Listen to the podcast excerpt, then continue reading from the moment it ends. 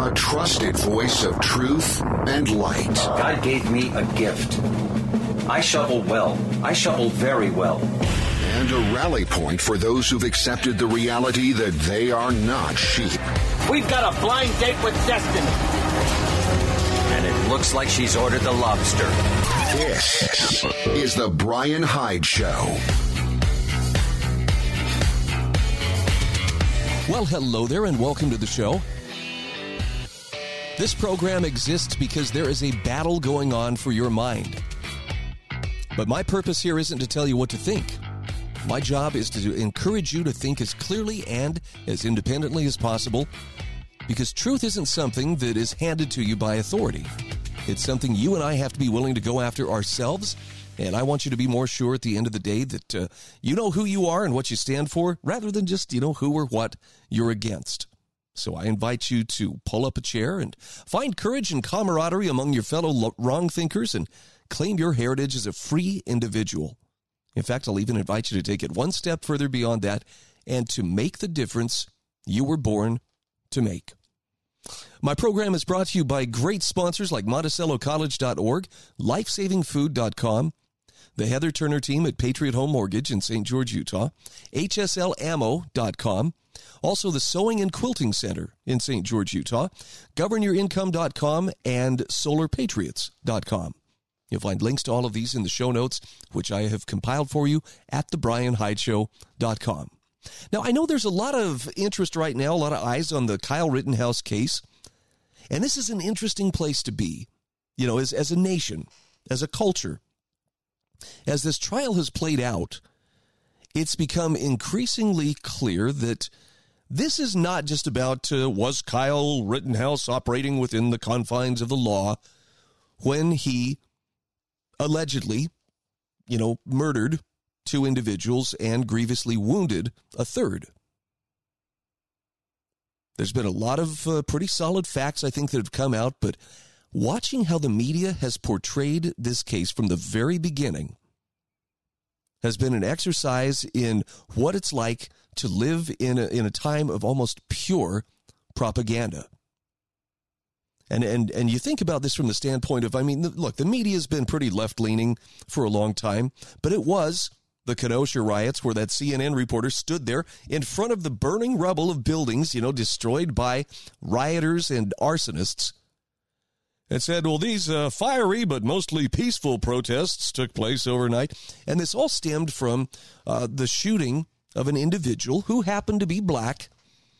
And presumably the protests were against uh, systemic racism in law enforcement.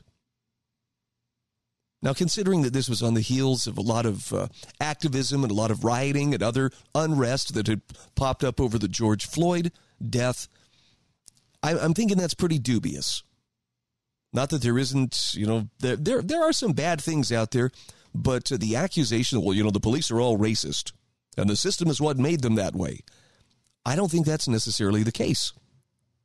I do believe there's way too much police uh, brutality, but I'm not going to hang this on every individual officer and say, well, therefore, you know, if you're, it's the whole uh, ACAB, all cops are bastards man- mentality. I don't think that's true. I do think that as the power of the state grows, you're going to see abuse of that power. And, you know, there's no nice way to say this. The police represent the punitive priesthood of the state. They are considered, you know, sacred individuals. And people who are statist in their thinking, you know, are the first ones to clamor for. If you so much as put a finger on a police officer or a police dog, which we treat as if it were a human. You know, that is committing a heavy crime. It's it's the same idea that uh, for years held sway, you know, in, in, in Britain, where an attack on one of the king's men is the same as an attack on the king himself.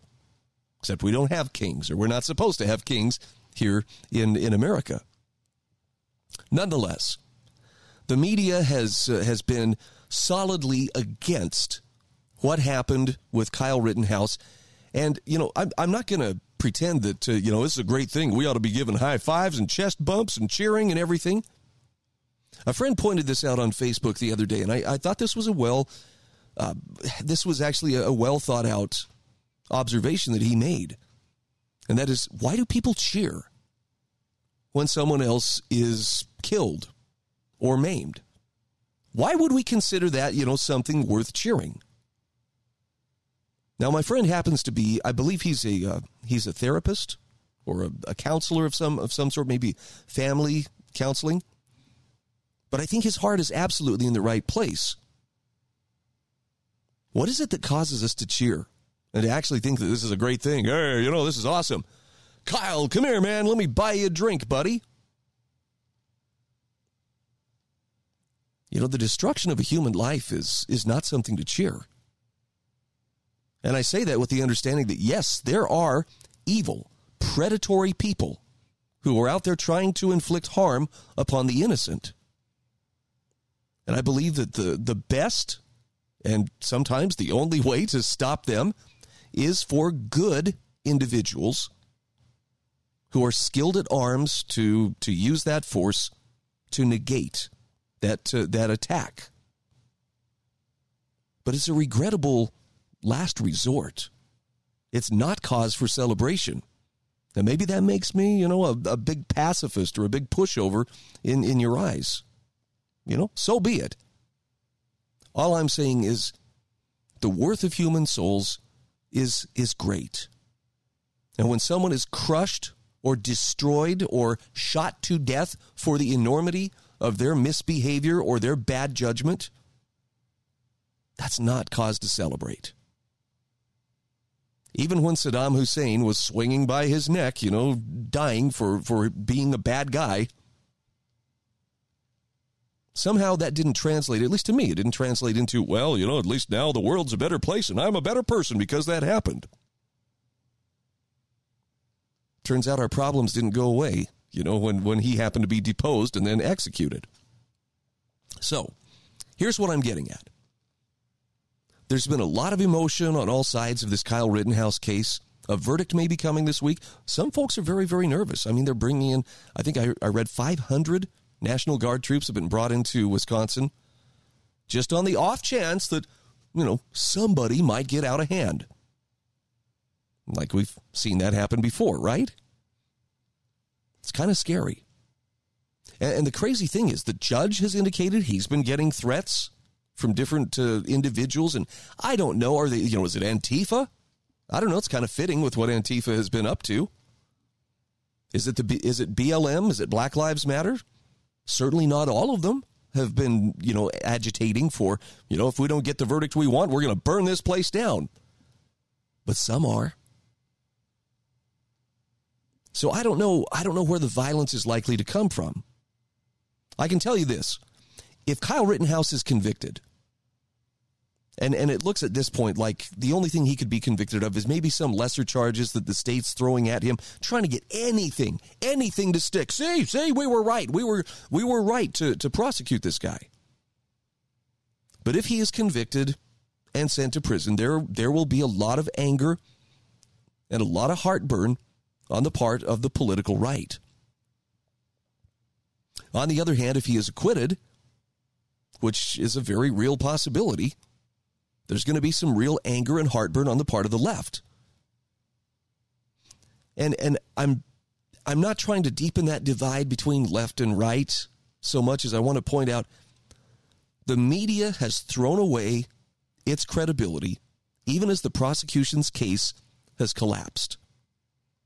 And the way that they are reporting on this, it's very clear that the media and and those who uh, it's it's whose narrative it's trying to uphold they're very frightened. If Kyle Rittenhouse is acquitted, then we will have seen that, uh, you know what, in some cases, it may be appropriate for an average citizen to pick up a rifle, in this case, an AR 15, and to defend their community. I know there's a hair splitters. Well, Kyle wasn't strictly from Kenosha. He had to travel, you know, to get there. And okay, he has family who lives there, though. And we, we don't quibble when people show up, you know, to help with hurricane relief or anything like that. The, the Cajun Navy, nobody quibbles. Oh, you don't live around here. You got no right to come and help. So if there are rioters at the door, if they are burning businesses, if they're destroying neighborhoods, if they're threatening people, a not guilty verdict would affirm that there may be instances in which it is, it is okay, and in fact, it is necessary to resist that uh, riotous behavior with force. And that kind of shoots the whole narrative of, you know what? You can't trust citizens with guns. And all of those protesters, well, they were perfectly righteous in what they were doing, and nobody should be questioning them. It's going to make things a little bit harder for the violent communists out there rioting in the streets. And I guess that's why it's so important that this narrative has to be upheld. When we come back, we're going to talk about uh, the media's approach to this case and why they cannot be trusted in the least. This is the Bryan Hyde Show.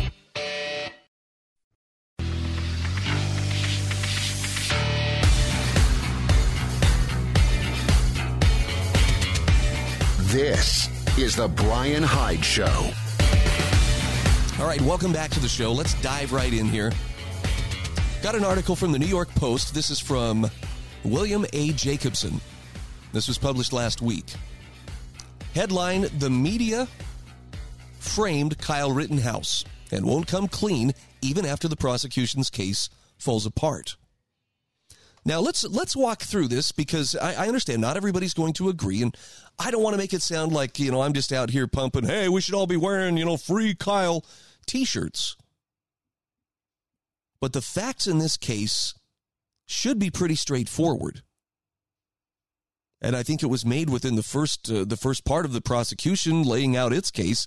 You know, their their star witness flat out admitted that Rittenhouse did not shoot him until he, that being Gage uh, Grosskreutz, pointed his gun at Kyle Rittenhouse. Isn't it interesting? Not one person who didn't attack Kyle Rittenhouse was either shot or threatened with being shot. Not one. Funny how that works. William Jacobson says media malpractice has come full circle in Kenosha, Wisconsin. He says Kyle Rittenhouse's trial for the shooting deaths of two people and the wounding of another is nearing its end, with the jury expected to get the case soon. Now, the shootings took place as riots, arson, and looting shook Kenosha after police shot Jacob Blake on August 23rd of 2020. The violence fed off the nationwide riots and looting that followed the May death of George Floyd in Minneapolis police custody. From the start, the media misrepresented the Blake case and the ensuing riots. They portrayed Blake as an unarmed man who just happened to be in the wrong place at the wrong time, subjected to police brutality due to racism. But the truth was far different. After an intensive investigation, prosecutors declared Blake's shooting a justifiable use of force. The federal Justice Department reached the same conclusion. Contrary to media portraits, Blake was armed with a knife and he was shot when he turned around in a slashing motion at a policeman within arm's reach. Now, while it wouldn't be fair to say the media coverage caused the Kenosha riots, the press downplayed the mayhem and the hysteria. As with the Black Lives Matter riots in Minneapolis and beyond, the mainstream media incessantly focused away from the violence despite nearly 20 related deaths and more than a billion dollars in damage. But perhaps the most notorious example is CNN reporter Omar Jimenez standing in front of burning buildings in Kenosha with the on air chyron reading fiery but mostly peaceful protests after police shooting. The phrase mostly peaceful is now a popular internet meme used to mock distorted mainstream coverage. And it's happening once again with the Rittenhouse case, which was born in the Kenosha riots. From the media coverage leading up to the trial, one would think that uh, White House, that uh, Rittenhouse rather was a white supremacist militia member who traveled to Kenosha to shoot up peaceful protesters. But as has been widely documented, the case is going poorly for the prosecution. Mr. Jacobson says, Well, I'm not predicting an outcome. Having followed the case carefully, I can say that Rittenhouse has a strong case for self defense. One of the deceased, Joseph Rosenbaum, was clearly a violent person who had threatened to kill Rittenhouse, chased him down, and went to grab Rittenhouse's rifle when shot. The other dead man, Anthony Huber, was beating Rittenhouse with a skateboard in a swinging manner when shot. Gage Grosskreutz, who was wounded, admitted under cross examination that he ran after Rittenhouse and closed the gap, but denied that he was chasing him. And that Rittenhouse only fired on him when Grosskreutz lowered his loaded Glock pistol to point directly at Rittenhouse from three feet away. Now, most of that evidence came out in the prosecution case. When the defense called him to testify, Rittenhouse stuck to the same story witnesses told.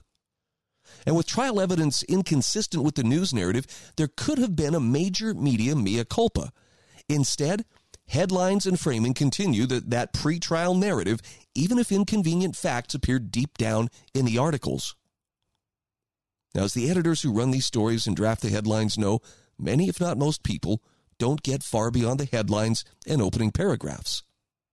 So NBC News breathlessly headlines news report about the prosecution's forensic pathologist testifying that Rosenbaum was in a horizontal position, suggesting the victim wasn't a threat when he was gunned down. It's not until the bottom of the article that NBC acknowledges the same expert testified the wound positioning was consistent with Rosenbaum diving toward Rittenhouse. Left out of the story was his testimony that gunpowder residue was consistent with Rosenbaum grabbing the muzzle of the gun when he was shot, just as Rittenhouse and witnesses said. Now, the headline highlight of Grosskreutz's testimony, according to a Daily Beast report, was that he tried to surrender to Rittenhouse. Similar misleading narratives frame the case at the New York Times, Washington Post, USA Today, and elsewhere. I tried to surrender and he wouldn't accept it, so I had to point my pistol at him to get him to accept my surrender. I mean, that's the logic that we're being asked to believe. William Jacobson says, reading only these publications, it would be reasonable to believe the original story of Rittenhouse as a shooter run amok, despite the trial testimony to the contrary. From the inception of the Blake shooting to the riots now and to the Rittenhouse trial, media malpractice has framed a Kenosha narrative completely divorced from reality. Now, I've got a couple quick suggestions to make here. One is that maybe this really isn't the most important thing for you and I to be focusing on. You know, as a commentator, I I go through a lot of different material and I try not to get, you know, stuck like a needle on a record, you know, just on COVID, COVID, COVID, COVID. But there are some things that I feel are important enough to bring up. This is one of them. However, I'm going to suggest that if this something if this is the kind of story that that brings you undue anxiety or anger or it kindles a rage inside you that makes you want to, you know, high five people and give them chest bumps, maybe it's time to turn your attention to other things that are of greater importance in your life. I'm not suggesting you're burying your head in the sand. You're just totally turning your back on reality. But I am going to suggest that uh, what we take in shapes the way that we see the world. Okay, you've heard the phrase garbage in, garbage out. If you're taking in media hype constantly, it may not be doing the good that you think it is. Ah, oh, but I'm well informed, Bryan. I'm, I'm looking at the world. I'm seeing things as they are unflinching. Look, I'm going to give you the example here. I used to have some friends who, um, I don't know why, they really had a, a thing about, you know, I'm very afraid of Islamic extremism. And so they would invite, they would post videos, the beheading videos. Here's Daniel Pearl getting his head sawed off. Here's, I can't remember some of the other names. It's, it's been a little while, but, you know, here are these horrible ISIS videos or Al Qaeda videos of people being executed. And they'd say, we need to watch this. We all need to take a good long look at this so that we can see the evil that we're trying to confront. And, and I apologize, this is going to sound a little bit indelicate, but to, to my thinking, what they're trying to accomplish there is no different than a person who sits down and consumes pornography to try to get their romance going. Only in this case, these guys were trying to, you know, believe that they're the they're the good guys. I'm watching these snuff films because that reminds me I'm a good guy and I'm going to go caress my guns for a little bit. And you don't think about what a good guy would do. I'm going to be really blunt here. That is spiritual pornography. feasting on that kind of horror does not do good for your soul. It'll harm you. And it does nothing to, to stop evil and it does nothing to advance the cause of good. If you're serious about being a person who's wielding good influence in the world, watching snuff films, just like watching pornography, is not going to make you that better person. So be careful what you feed your mind. And that means if I'm getting too close to the edge here and uh, you know what I'm sharing with you is making you afraid or it's it's making you anxious, probably time to turn me off and take a break. I hate to say it, but I can be guilty of it as well. This is The Bryan Hyde Show.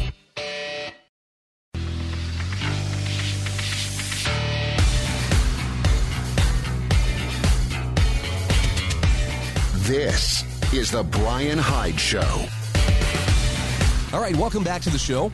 A quick shout out here for lifesavingfood.com. Kendall Whiting is one of the best human beings that I know, and this is his company, lifesavingfood.com. It is food storage, ready wise food. We're talking 25 year shelf life. Still a great selection to choose from, although, um, as we have noted in previous episodes, um, there there are some there are some gaps, you know, in terms of the time it takes to fill orders. Now, this is all part of the supply chain woes that we've been hearing about, and yes, there are even price increases that are starting to kick in. But I don't want that to dissuade you from thinking seriously about having food storage on hand for times of uncertainty, much like the times that we live in. Now, here's the kicker You'll still find a great selection of food. This is very high quality food and preparedness items, grab and go buckets.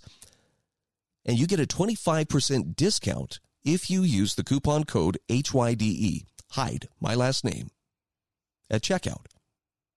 Details are there at the website. All you have to do is click on the link in my show notes at thebryanhydeshow.com. Probably be worth your while, though, to take a look at what they have to offer, consider whether this peace of mind matters to you, and then you act accordingly. So I am spending time this hour on the Kyle Rittenhouse case, and, and I apologize if, if this is just beating a dead horse for you. I do have a couple of interesting articles that I want to share here um, with, with kind of an insightful take on the Rittenhouse matter. Annie Holmquist is one of my favorite writers for intellectualtakeout.org, and she has a wonderful essay about Kyle Rittenhouse and the individual's choice to take the witness stand. I saw a lot of armchair quarterbacks, you know, saying, well, you know, it's really bad, you know, really dangerous to be on the witness stand because you're dealing with, you know, a seasoned prosecutor whose job, you know, part of his training is how to ask trick bag questions to trip somebody up, to create the necessary doubt that could uh, end up landing a person in prison for life, you know, in Kyle's case, if they answer something incorrectly. So for him to take the stand, you know, there was risk, but apparently he felt that it was worth the risk for him to be able to tell his side of the story. I want you to hear Annie Holmquist's take. She says, I've watched the Kyle Rittenhouse court proceedings this week with interest. Not only because they're a microcosm of the cultural struggle over basic constitutional rights, but also because they've turned into a fascinating legal drama. Who needs television shows like Law and Order when you have a judge continually hauling the prosecution to the woodshed for multiple instances of stepping over the accepted legal line? One of the most intense moments of the trial was Kyle's decision to take the witness stand. And in doing so, he waived his Fifth Amendment right not to be compelled to be a witness against himself. Now, Annie Holmquist points out Doing this is quite rare, and as various commentators noted, it often snatches defeat from the jaws of victory. So the fact that Kyle Rittenhouse chose to testify in his own trial shows that he and his team, his defense team, were either stupid or strongly convinced of the truth and soundness of their case. And she says, I tend to think that it's the latter. Rittenhouse, if you recall, was present during the August 2020 riots in Kenosha, Wisconsin, which erupted following the police shooting of Jacob Blake, who came after officers with a knife. The 17 year old Rittenhouse helped clean up the city from rioting damage and offered his services to help protect the city. He later shot three people during another night of riots allegedly in self defense, killing two and wounding one. Rittenhouse began sobbing as he described that fatal night to the jury. Now, many noted he was exhibiting all the signs of post traumatic stress disorder during his recall, while others claimed his gasping sobs ah, was just simply crocodile tears attempting to sway the jury his way. Now, if the sobs were genuine, it's likely that Rittenhouse was regretting his decision to testify at that point. So, why did he? Author and former Time magazine editor Whittaker Chambers shed some light on the issue. Now, Chambers was an American spy for the communists. Well, he was at one point. Roughly a decade after he left the Communist Party, the much maligned Chambers testified in the high profile Hiss case about communist infiltration in the American government. In his memoir, Witness, Chambers accounts why he endured the difficulties of testifying. So this is what Whittaker Chambers said. Quote, For I had begun to understand that to be a witness, in the sense in which I'm using this t- the term, means ultimately just one thing. It means that a man is prepared to destroy himself, if necessary, to make his witness. A man does not wish to destroy himself. To the full degree in which he is strongest, that is to say, to the full degree of the force that makes it possible for him to bear witness at all, he desires not to destroy himself.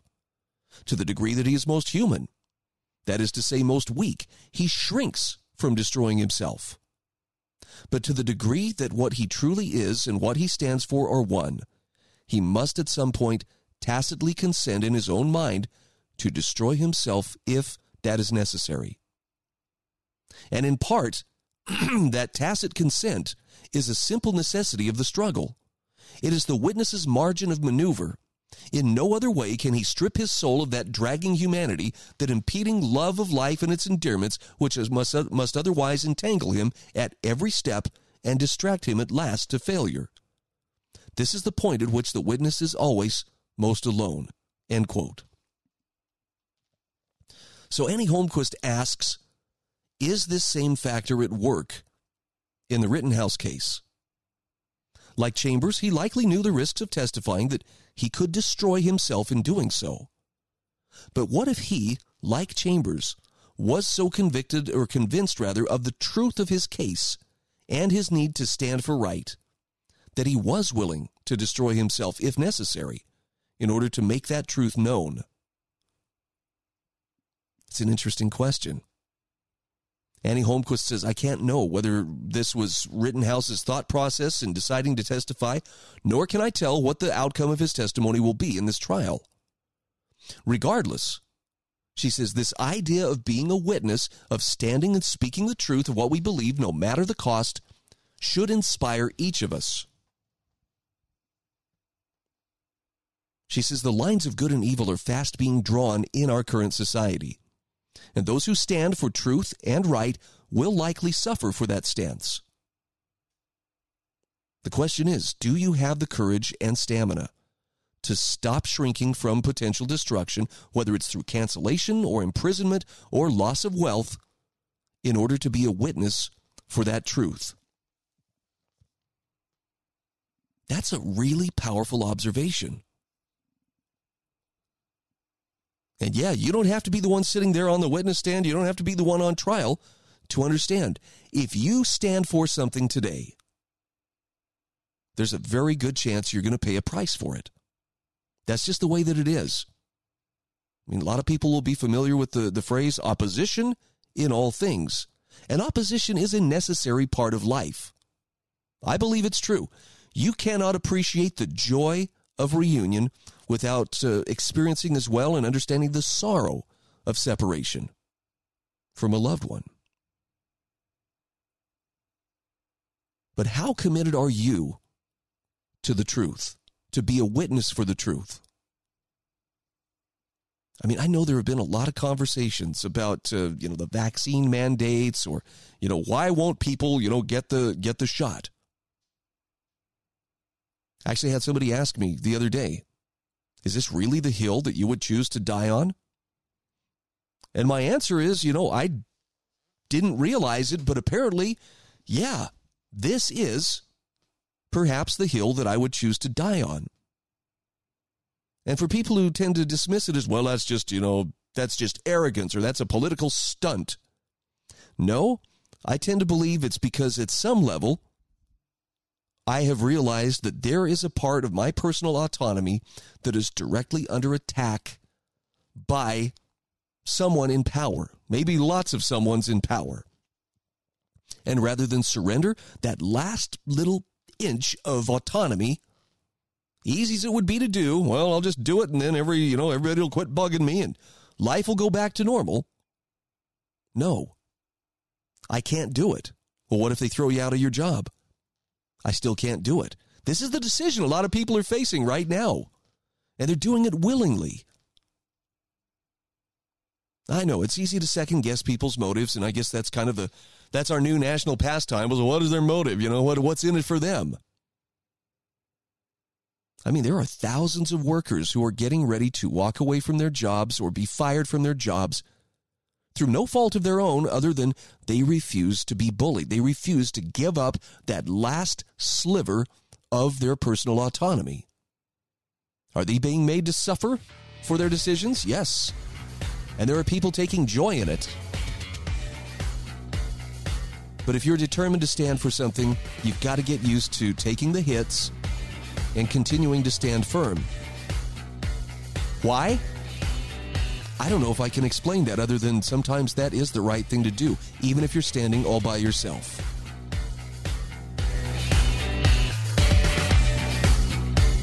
This is The Bryan Hyde Show.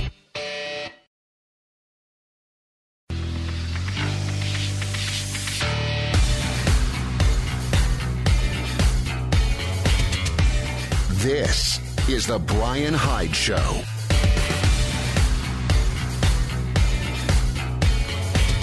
All right, we are back.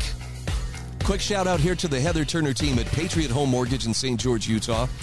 Hey, if you are lucky enough to be moving to the Beehive State, I mean anywhere in the Beehive State, these are the folks you need to talk to about getting your mortgage. From VA loans to traditional loans to reverse mortgages, the Heather Turner team at Patriot Home Mortgage has the stability and the clout to help you get the loan you need without delay. Why would that matter?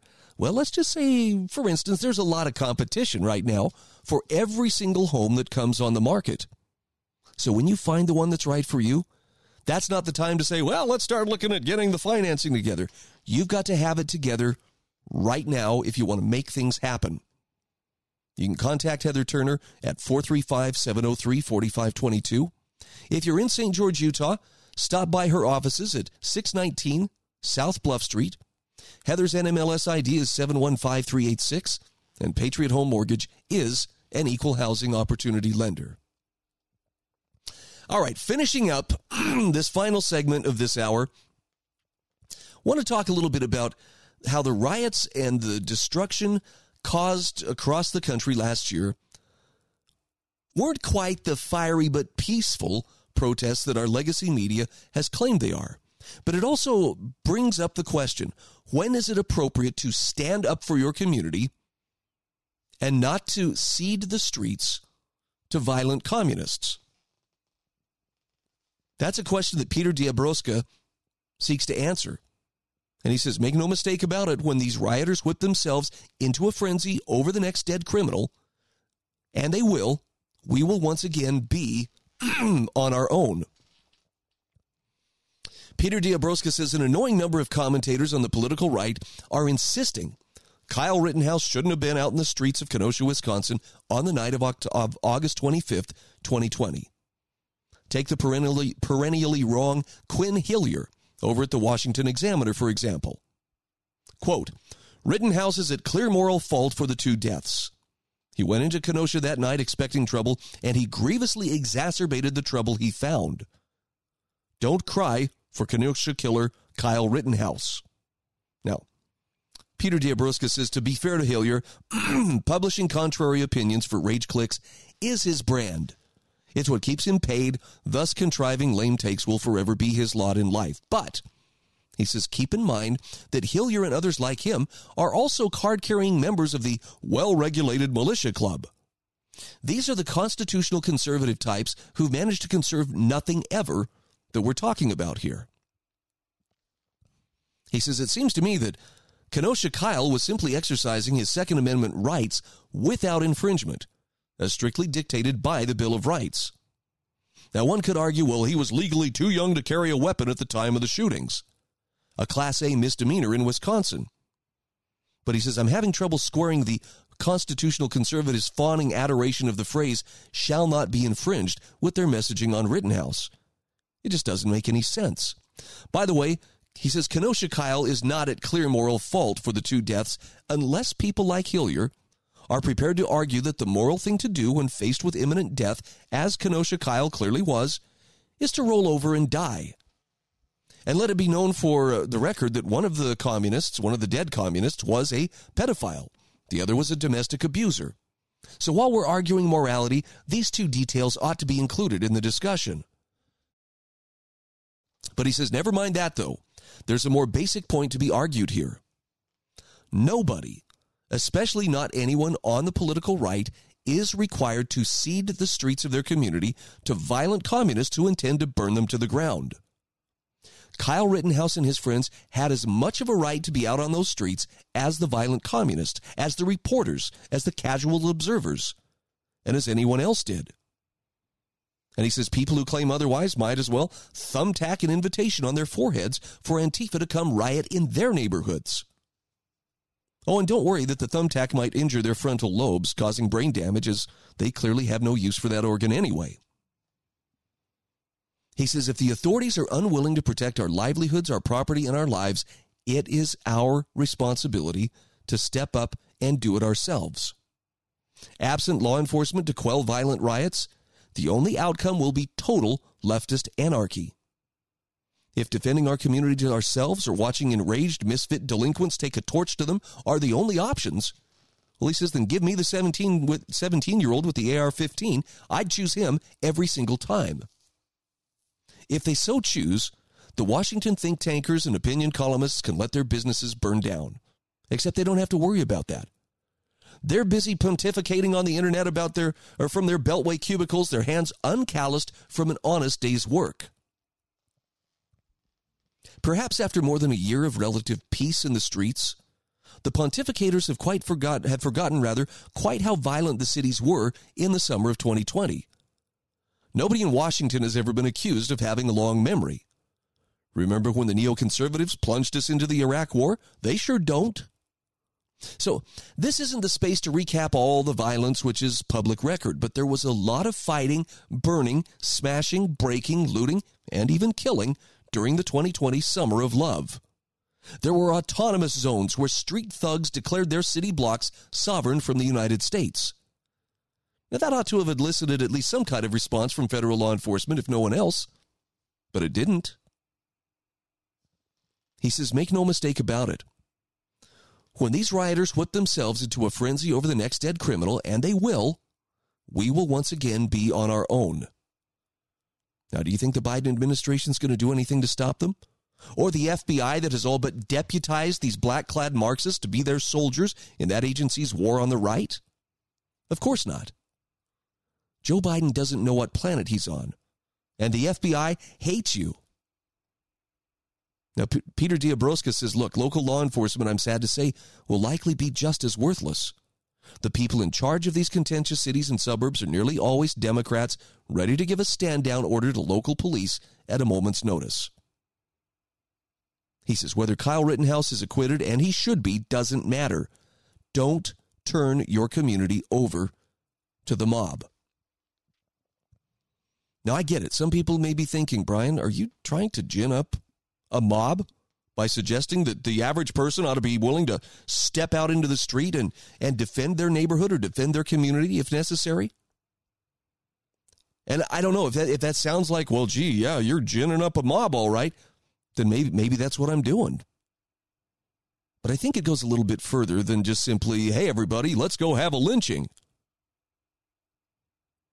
I think it comes down to people who care about their communities. And I'm not talking about just conservative people, I'm talking about people who recognize that the lawlessness, the destruction of property, the threats to human life cannot simply be ignored. And if the if the people in authority are telling you, well, there's nothing we can do about it, you know, and this this was the case in many of these big cities. Police were told to stand down, or at least told to stand by, as these black clad, you know, militants were out there, you know, causing mayhem. Look, I'm not a young man anymore. Never was really a high speed, low drag kind of guy, but I think that uh, if you if you if there are things that you value enough that you would stand up and possibly even put your life on the line to defend them, then I think the answer has to be yes, there is an appropriate time for the common citizen to stand up and defend their community. Truth be told, I think that's really what the text of the Second Amendment is referring to. A well regulated militia being necessary to the security of a free state, the right of the people to keep and bear arms shall not be infringed. I know people hear that word regulated. Ah, well, see, they need more laws and more oversight. No. Break out your Webster's 1828 dictionary so you can have a better understanding. That word regulated also can refer to well trained. But it was the common citizen.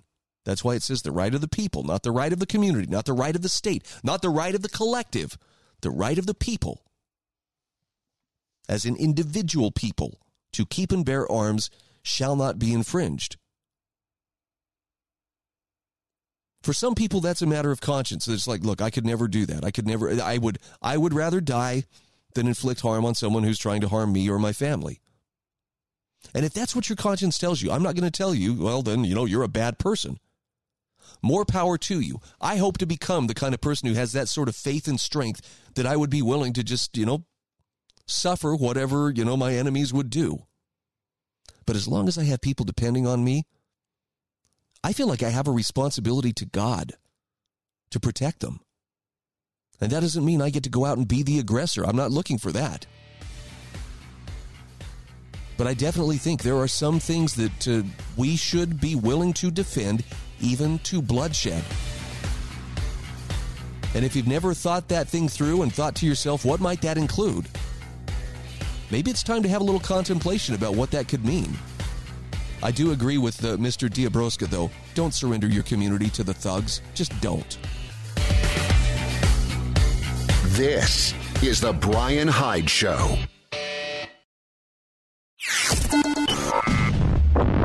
A trusted voice of truth and light. God gave me a gift. I shovel well. I shovel very well. And a rally point for those who've accepted the reality that they are not sheep. We've got a blind date with destiny. And it looks like she's ordered the lobster. This is the Bryan Hyde Show. Well, hello there, and welcome to the show. This program is here not to tell you what to think, but to invite you to think more clearly and more independently about whatever it is that's going on in front of you. That means that uh, even though I share a lot of different thoughts and opinions in the course of a program, you are not duty bound to accept or agree with any of them. Although I hope they find, I hope that they, they give you a little bit of a, a nudge to think a little harder about certain things. Uh, man, we have our work cut out for us when it comes to making sense of the world around us. But at the end of the day, it really should come down to knowing more about who and what you are and what you stand for than simply, you know, who or what you're against. So hopefully that's the direction I'll be uh, taking you throughout this hour. Our show is brought to you by great sponsors like solarpatriots.com, governyourincome.com, Sewing and Quilting Center in St. George, Utah. This is a wonderful family owned business. Been around for a long time, now owned by Teresa and Eric Alsop and their family. If you are, uh, if you have any interest whatsoever in sewing, and this is really this is a huge market. If you, if you know people who are into sewing or quilting, you understand what I'm talking about. This this is more than just oh yeah, it's a little you know casual hobby. I mean, people really are wonderful at this. Take take a look next time the county fair is going on. Look at some of the entries. Anyway, glad to have them as sponsors. Also, HSLammo.com, the Heather Turner team at Patriot Home Mortgage in St. George, Utah, lifesavingfood.com, and MonticelloCollege.org. Well, let's jump right in. You know, it's no secret that cattle ranchers and farmers have been under attack by animal rights and environmental groups for a long time. I actually attended a workshop in uh, Modesto, California. I think it was three years ago. Ammon Bundy came and spoke, and it was uh, it was a remarkable meeting of food producers and people who have, have been very closely studying all the different policies that affect agriculture. And what made it a great meeting was, first of all, there were a lot of really great people, and there was just a, a huge amount of information to help you better understand what it takes to get food from the farm to your plate. But what was also really interesting was there was a very rabid environmental group, and I can't even remember their name. I guess I wouldn't want to give them props even if I could, but this this extremely rabid environmental group found out that Ammon Bundy would be one of the featured speakers. And boy, they showed up in in mass with you know bullhorns and just out there trying to provoke people and chanting and it was uh, it was kind of neat in the sense that uh, you don't get that kind of a response unless you're having impact. So kudos to Ammon for, you know, for having that kind of impact. And kudos to the people who showed up and and still heard the messages from these producers and these agricultural uh, titans. Well, now that you see your food prices are getting higher and higher, maybe it's a good time to ask if animal rights extremists are transforming agriculture in America's heartland. Mindy Patterson has an excellent article on AmericanThinker.com. She says cattle ranchers and other meat producers have been under fire by animal rights activists and environmental groups for years. And it's nothing new. But under the current Biden administration, the agenda to halt meat production under the premise of a climate crisis has accelerated to a mind numbing pace. With food prices already increasing due to high fuel costs, the never ending nudge by animal rights organizations to increase extraneous animal welfare regulations has taken on a new foothold and strategy to advance animal rights organizations' vegan agenda. And while these regulations may seem reasonable on the surface, the agenda behind them lies within the organizations pushing these deceptive bill, bills cloaked in emotionally charged propaganda used to advance these proposed regulations into law. Now, one such organization is the Humane Society of the United States, an organization that makes no bones about its mission to push anti animal agriculture regulations and stiff regulatory reform on American farmers and ranchers. Just consider the Humane Society's senior policy advisor and vegan activist J.P. Goodwin who's gone on record saying, My goal is the abolition of all animal agriculture. Mindy Patterson says people are finally waking up to the deceptive policies driven by animal rights groups mandating extraneous regulatory changes to animal agriculture, such as California Proposition 12, which has produced a pork shortage in the Golden State. Maine recently passed Right to Food, a constitutional amendment that protects Maine citizens' unalienable right to food of their choosing and protects farmers and ranchers in Maine against future animal rights driven policies to abolish animal agriculture. Now, she says the animal rights movement is a line of thinking that has gradually gained a foothold in public schools, universities, and governments throughout the last 50 years. What was once considered a ragtag group of extremists is now a multi million dollar coalition of non governmental organizations that raise money under the guise of running pet shelters, but ultimately spend the money on the promotion of increased regulation on animal ownership, animal enterprise, and animal agriculture.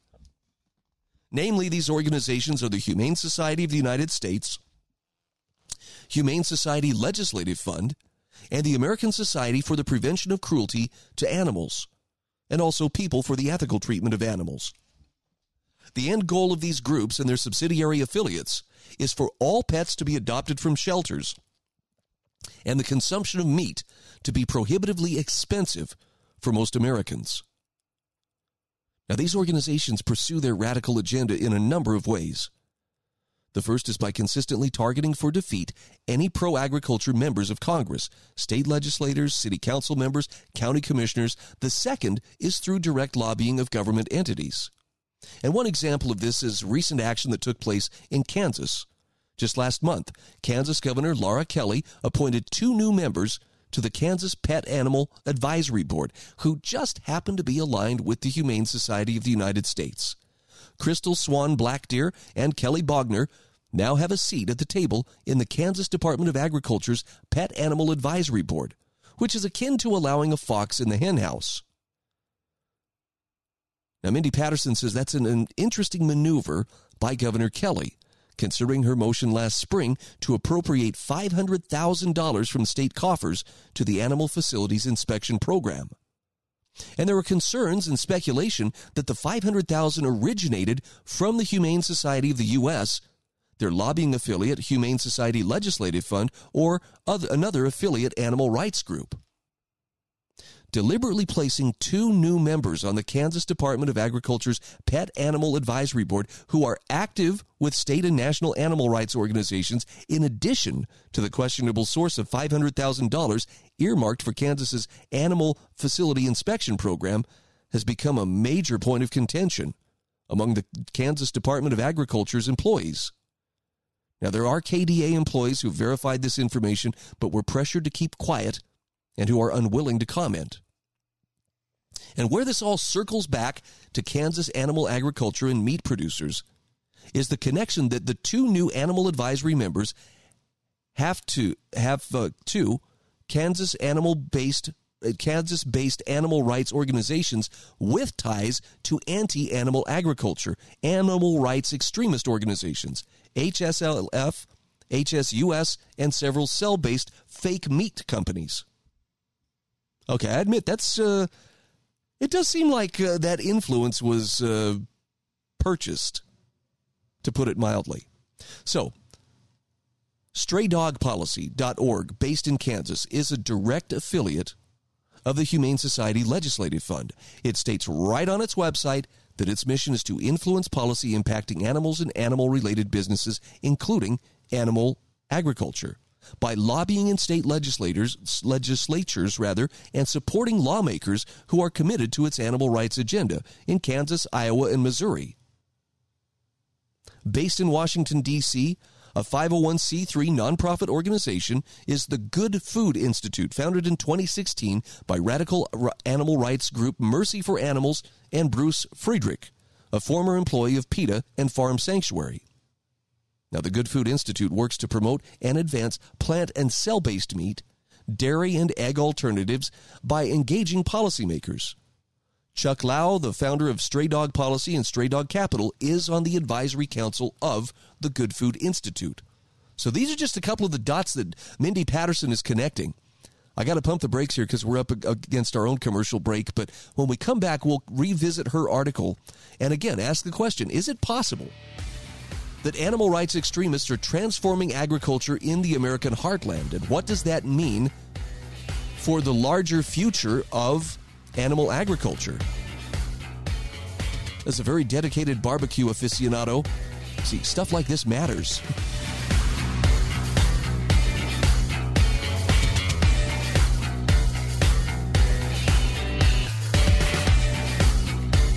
This is the Bryan Hyde Show.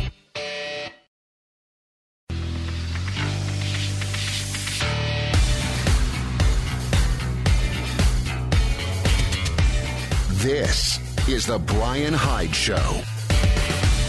Hey, welcome back to the show. Sharing an article here from Mindy Patterson. This is from AmericanThinker.com. Are animal rights extremists transforming agriculture in America's heartland? Why should this matter to you? Well, go buy a steak and then come back and talk to me. Because uh, you will find that, uh, yes, they are having some great influence on policies, and food prices are going up, and it's interesting as she points out some of the problems in the state of Kansas, how some of these groups are interconnected and now wielding incredible influence. There's another group that uh, she points out, another uh, another organization called uh, uh Glasswall Syndicate. Now, previously she had talked about uh, Stray Dog Policy, Good Food Institute. Now, Stray Dog Policy's co-founders Chuck and Jennifer Laue are actively involved in its mission to cultivate dignity, justice, and sustainability in the food system. Glasswall Syndicate is a group of venture capitalists, foundations, trusts, nonprofits, and individual investors whose common goal is to combat climate change and advance plant and cell based meat. Its partnerships include the Humane Society of the United States, Good Food Institute, Mercy for Animals, New Harvest, and plant based solutions. So, with advisors on deck from the Humane Society of the United States who've promised to end animal agriculture, she says, We find this all extremely alarming. With the Humane Society's animal abolition platform as the motivation behind every piece of legislation it works to pass, it's a short jump to see that these organizations are inserting themselves into regulatory agencies that have intent to modify the behavior of the bureaucrats. What would normally be a conflict of interest is being rewarded. See, this reminds me of what happened to so many cattle ranchers, including Cliven Bundy. Why did Cliven end up being at odds with the uh, BLM, the Bureau of Land Management, not Black Lives Matters? Why was he at odds with them going back to 1993? And the answer is the BLM, a federal regulatory agency, found itself under the thrall of extreme environmentalist groups. And so when the BLM said, "Hey, Cliven, we're going to have to uh, limit the amount of cattle you can run out there on your uh, on your uh, your grazing allotment," the reason they were doing so wasn't because you know these cattle are destroying the land. It was ostensibly these cattle are making it hard for the desert tortoise to exist out there. Now this is completely false. The desert tortoise actually thrives out there. In fact, the desert tortoise, you know, can can eat the manure from those cattle that are out there on the range, and it's it doesn't hurt them. It doesn't hurt anything. But the point is, extremist groups finding their way into regulatory agencies or wielding influence over those regulatory agencies is what set the stage for what we saw happen in 2014 where the BLM came in once and for all to show Cliven Bundy who was boss, to kick in their teeth if they needed to, and take away his cattle because he wasn't going to play the game of allowing his grazing rights to be converted into a renewable privilege as opposed to an absolute enforceable right to the water and forage on that land. Cliven never claimed to own the land that he was grazing on. He never claimed that he was the only one who had the right to be on that land but he was absolutely claiming those rights, which dated clear back to 1877, duly recorded right there in the county records, that they had been claimed, used, and defended right up until the day that they were in his hands. And he continued to claim them, use them, and defend them, as well as building, you know, hundreds of thousands of dollars of infrastructure, watering ponds, irrigation systems, and so forth out there on that grazing allotment. Sorry, I'm rehashing a little bit of the, the Bundy trial from four years ago, but again, it's the same thing. Environmental radical, radicals were the ones pushing the hardest to get the Bundys put away, as well as to stop others from ranching. And I can say with absolute uh, certainty, because I saw it with my own eyes, ain't nobody hates the Bundys worse than those radical environmental groups. Oh my goodness. And, and just looking at the press corps that showed up to cover that trial. There were there were definitely you know, high country news among others that you know they they sent their best reporters the Southern Poverty Law Center you know they're going to talk about the hate groups and whatnot. It was a very interesting place to be. In fact, the most most interesting elevator ride of my life was uh, after the after the trial had concluded one day i uh, just happened to jump into the elevator with about six or seven of these journalists i'm putting this into uh, quotation marks who uh, were for all of these uh, various uh, lobbying groups and, and extreme groups that were there united against the bundys and they knew darn well that I was there as kind of a spokesman for the Bundy family and doing social media updates and whatnot. So it, they knew who I was. But it was just interesting. You know, everybody's chatting out in the hall, everybody's friendly. Man, we got in, we stepped into that elevator, or I should say, I stepped into that elevator. Conversation comes to a complete stop. And it was dead silence. Like you could hear a pin drop silence for seven floors down. I was laughing as I walked out of the elevator because it was just like, wow, that really made them uncomfortable. They, they clearly did not feel like uh, we can speak freely in front of Bryan. He's one of us. no, no, I'm not. And, and I, I probably never will be. But, uh, you know, decent people on an individual basis, but attached to a really ugly and just power hungry kind of agenda. And I'm talking the kind of agenda that sees absolutely no problem with destroying people, either legally or just destroying their reputations in the quest for more and more control. So, why should you care about this? Why should you care about, uh, you know, what uh, different activists are doing in the realm of agriculture? Well, I'm assuming that you like to eat. At least once a day, maybe up to three times a day, maybe more, I don't know. But if you're a person who needs to eat, you need to be very careful about the kind of regulatory influence that is being exercised and control that's being exercised over agriculture.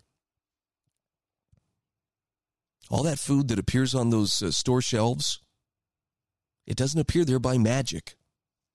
There aren't sorcerers who have ways of making these things come into reality, you know, out of out of nothing. This is the first year that I have uh, lived actually out in a very rural area, like surrounded by fields, and had the opportunity to watch the harvest come and go, start to finish.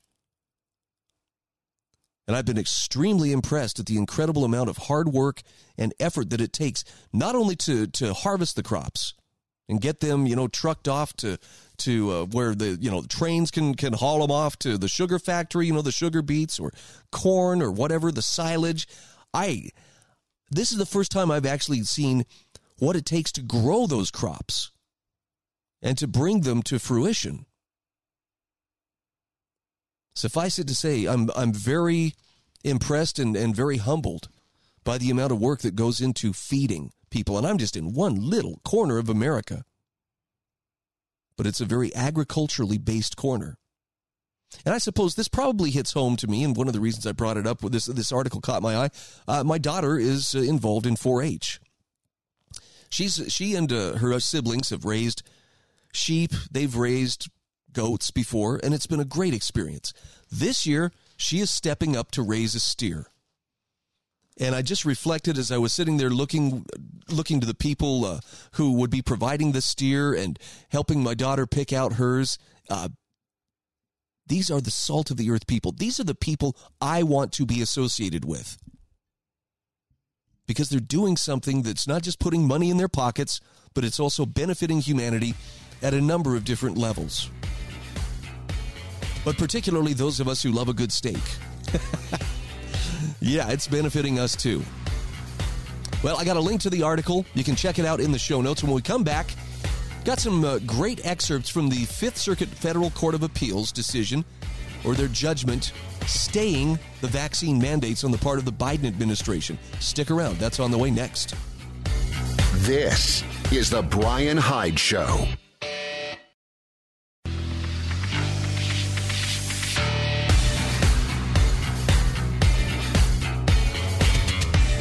This is the Bryan Hyde Show. Hey, welcome back to the show. Just a reminder that if you visit my website, thebryanhydeshow.com, one of the things you can do that'll make things so easy for you is just to subscribe, and I will send a copy of my show notes each day that I do the show right to your email inbox. It's uh, very low key. I'm not going to spam you. I'm not going to I'm not going to use your information to sell to other, you know, advertisers. I just want to make this information available because I know there are people out there like you who are looking for uh, just a solid take on the world. And, you know, this may sound like a real cop out of, well, you know, what I do for a living is I try to find the best possible information, meaning the most principle based information that I can, the least partisan information that I can, and share that for the purpose of providing perspective that will help you better understand what's going on as well as what you can do about it. So with with that in mind, The Brownstone Institute is one of those great resources for wrong thinkers that I would encourage you to visit on a regular basis. Sign up for their email updates.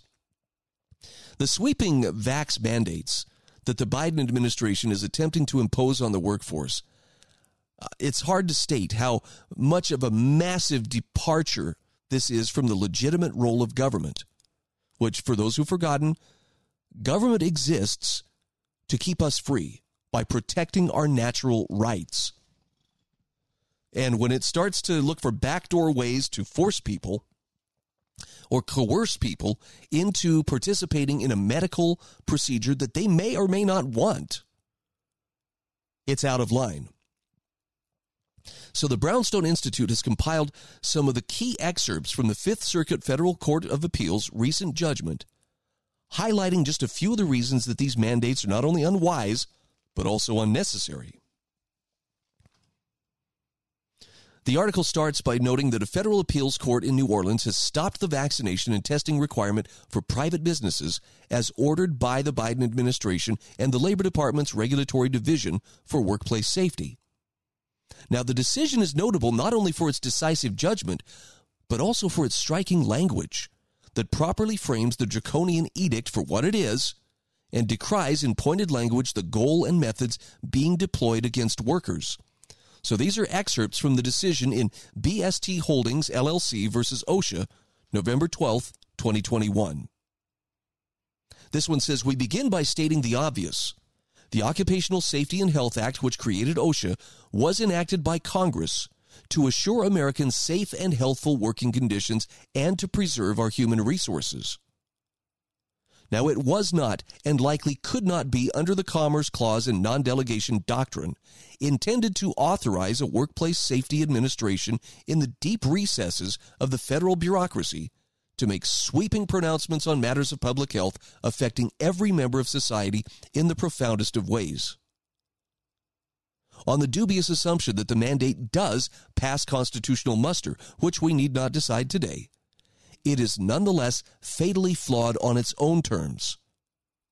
Indeed, the mandate's strained prescriptions combine to make it the rare government pronouncement that is both over inclusive, applying to employers and employees in virtually all industries and workplaces in America, with little attempt to account for the obvious differences between risks facing, say, a security guard on a lonely night shift and a meat packer working shoulder to shoulder in a cramped warehouse, and under inclusive, purporting to save employees with 99 or more coworkers from a grave danger in the workplace while making no attempt to shield employees with 98 or fewer coworkers from the very same threat.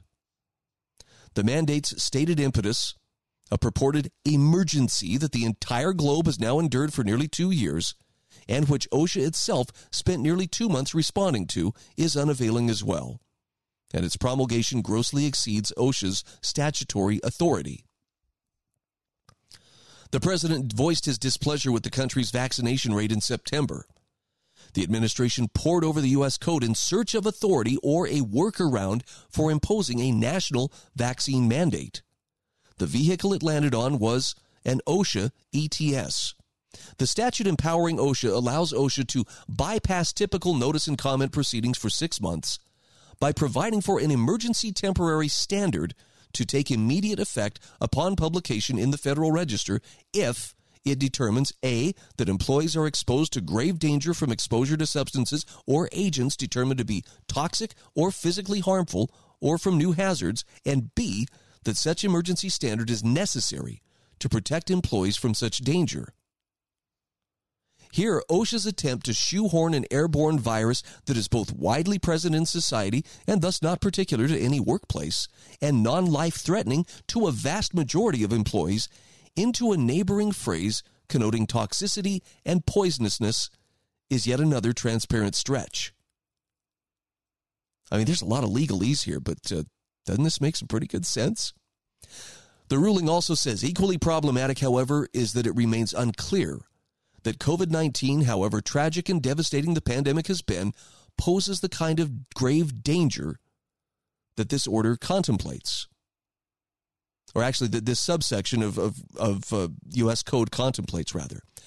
Uh, see, for instance, uh, international chemical workers anyway, 830 F2D at 371, noting that OSHA itself once concluded that to be a grave danger, it is not sufficient that a chemical such as cadmium may cause cancer or kidney damage at a high level of exposure.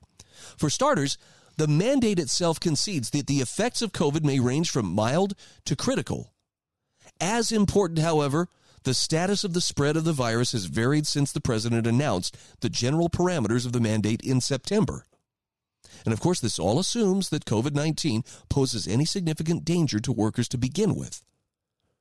For the more than 78% of Americans aged 12 and older either fully or partially inoculated against it, the virus poses, the administration assures us, little risk at all.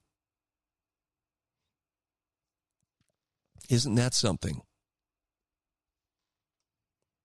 And it, it talks here about, uh, it, it refers you to, again, different parts of the Federal Register and says COVID 19 vaccines authorized or approved by the FDA effectively protect vaccinated individuals against severe illness or death from COVID 19. I know that's the claim, but I have to ask does that match the reality? They go on to say, we next consider the necessity of the mandate. The mandate is staggeringly overbroad applying to two out of three private sector employees in America in workplaces as diverse as the country itself, the mandate fails to consider what is perhaps the most salient fact of all. The ongoing threat of COVID 19 is more dangerous to some employees than to other employees. All else equal, a 28 year old trucker spending the bulk of his workday in the solitude of his cab is less vulnerable to COVID 19 than a 62 year old prison janitor.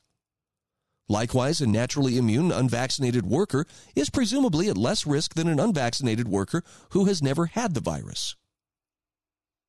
Now, the list goes on, but one constant remains the mandate fails almost completely to address or even respond to much of this reality and common sense. Moreover, earlier in the pandemic, the agency recognized the practical impossibility of tailoring an effective ETS in response to COVID 19. At the same time, the mandate is also under inclusive.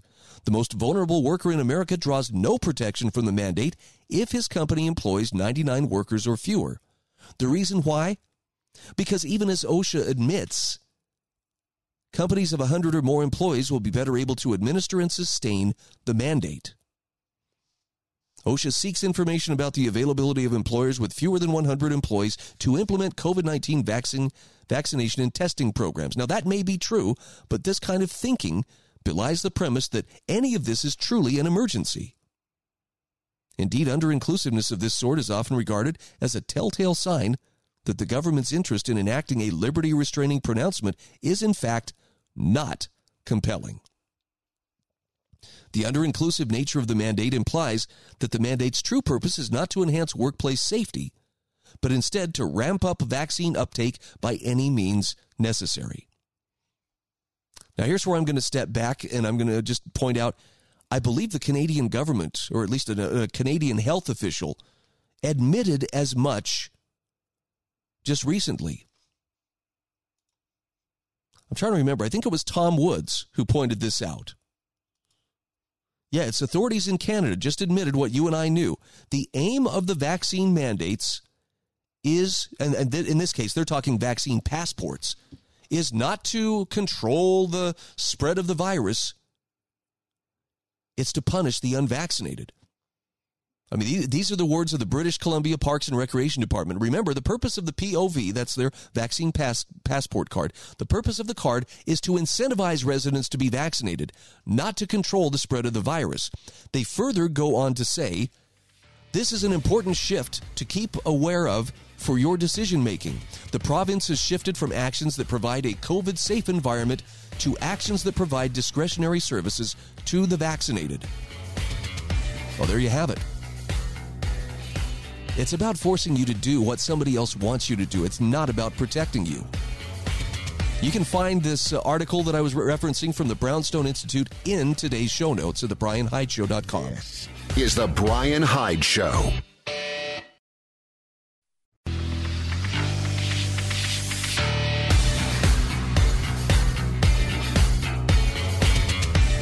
This is the Bryan Hyde Show. All right, welcome back to the show. I don't know if you're one of those people who finds yourself in the position where you are going to have to choose between your job or getting the jab. But if you are very serious about uh, governing your income, in other words, taking control, not being at the whim of an employer or anybody else to tell you, yes, you can work here, but only if you do what, you know, if President Biden wants you to do, then you should really take a closer look at governyourincome.com. Go to the website. It's there's a lot of information there. In a nutshell, what this is talking about is day trading on the foreign currency exchange. Now, that's not for everybody. But for someone who is very serious about uh, that independence where you can work from anywhere that you have internet, you can set your own hours, you can be your own boss. This is the kind of program and it's it's it's a company that will not only train you with how to do that day trading and do it right, but they'll actually give you company money to work with to help start building your capital and building your ability to, to really make a great living. You'll find a link in my sponsor notes or my sponsor links in my show notes at thebryanhydeshow.com. And again, I want to emphasize the Brownstone Institute article that I was sharing in the last segment.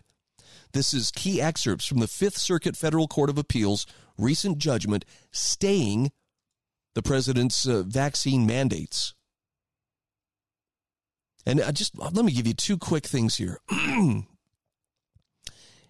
This uh, among the notes it says it is clear that a denial of the petition of the petitioner's proposed stay on these mandate orders would do them irreparable harm. For one, the mandate threatens to substantially burden the liberty interests of the reluctant individual recipients put to a choice between their jobs and their jabs.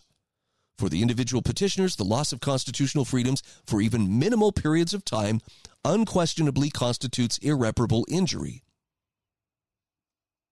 So, for similar reasons, a stay is firmly in the public interest. From economic uncertainty to workplace strife, the mere specter of the mandate has contributed to untold economic upheaval in recent months. Now, of course, the principles at stake when it comes to the mandate are not reducible to dollars and cents. The public interest is also served by maintaining our constitutional structure and maintaining the liberty of individuals to make intensely personal decisions according to their own convictions, even or perhaps particularly when those decisions frustrate government officials. Bam! In addition, it is further ordered that OSHA take no steps to implement or enforce the mandate until further court order. Pretty cool stuff. I'm grateful that there was a court that stood up and at least put the brakes on this. I don't know if it's going to stay. I mean, there are plenty of judges out there who are more than happy to, you know, engage in judicial activism. And, and there would be those who say, well, Bryan, that's exactly what this is judicial activism. But again, I would point you to the idea government is limited for a reason. Do you know what that reason is? It's to prevent it from being used as a tool for furthering mischief on the part of power seekers and opportunists. One of the reasons the courts review various policies and laws is to make sure that somebody isn't gaming the system, that government isn't straying from its intended role. Now, the fact that some have figured out how to game the justice system or to game the court system itself does not negate the fact that original intent was that the government exist for the purpose of securing and guaranteeing our inalienable rights. I was going to say God given, inalienable, natural rights. It's the same thing. So I'm glad that somebody stood up. I wish it were the norm, but clearly it's not. And it's definitely it's definitely something that uh, we're going to see continuing to play out in the days ahead. Now, I'm going to shift gears to something that is going to make some people uncomfortable, and I, I guess I should apologize in advance, but I have never seen a situation where someone says, Wow, did you realize the parallels between pre Nazi Germany and uh, modern America are real? If you've ever read Milton Mayer's book, They Thought They Were Free, the Germans, 1933 to 45, it spells it out in, in and it's not an anti-American screed. It just spells it out in the words of the Germans themselves. How did their society be transfer be uh, transformed from a first world republic into a goose stepping dictatorship that brought ruin upon itself and millions of others. It's not just a matter of authoritarian attitudes, okay? It's not that, you know, yeah, we're all turning into Nazis here. The parallels that you will find between Weimar Germany and modern America are most clear in how each society made a conscious decision to abandon their moral foundations. So I'm going to invite you, brace yourself and learn why. I, have a, a link to historycollection.com 17 reasons why, why Germany's Weimar Republic was a party lover's paradise. By the way, you'll find it very interesting. The photograph that um, accompanies this article from D.G. Hewitt shows. Uh, the, I assume these are German. Uh, these are German men. They're definitely men, dressed in drag, dancing with one another. It's an old, grainy black and white photo, but uh, yeah, it's pretty pretty clear. These folks was woke. so let's let's talk a little bit about this. If you can endure a little bit of discomfort, I'll let you discover it on your own. But Germany emerged from the First World War broken and disillusioned, says D.G. Hewitt.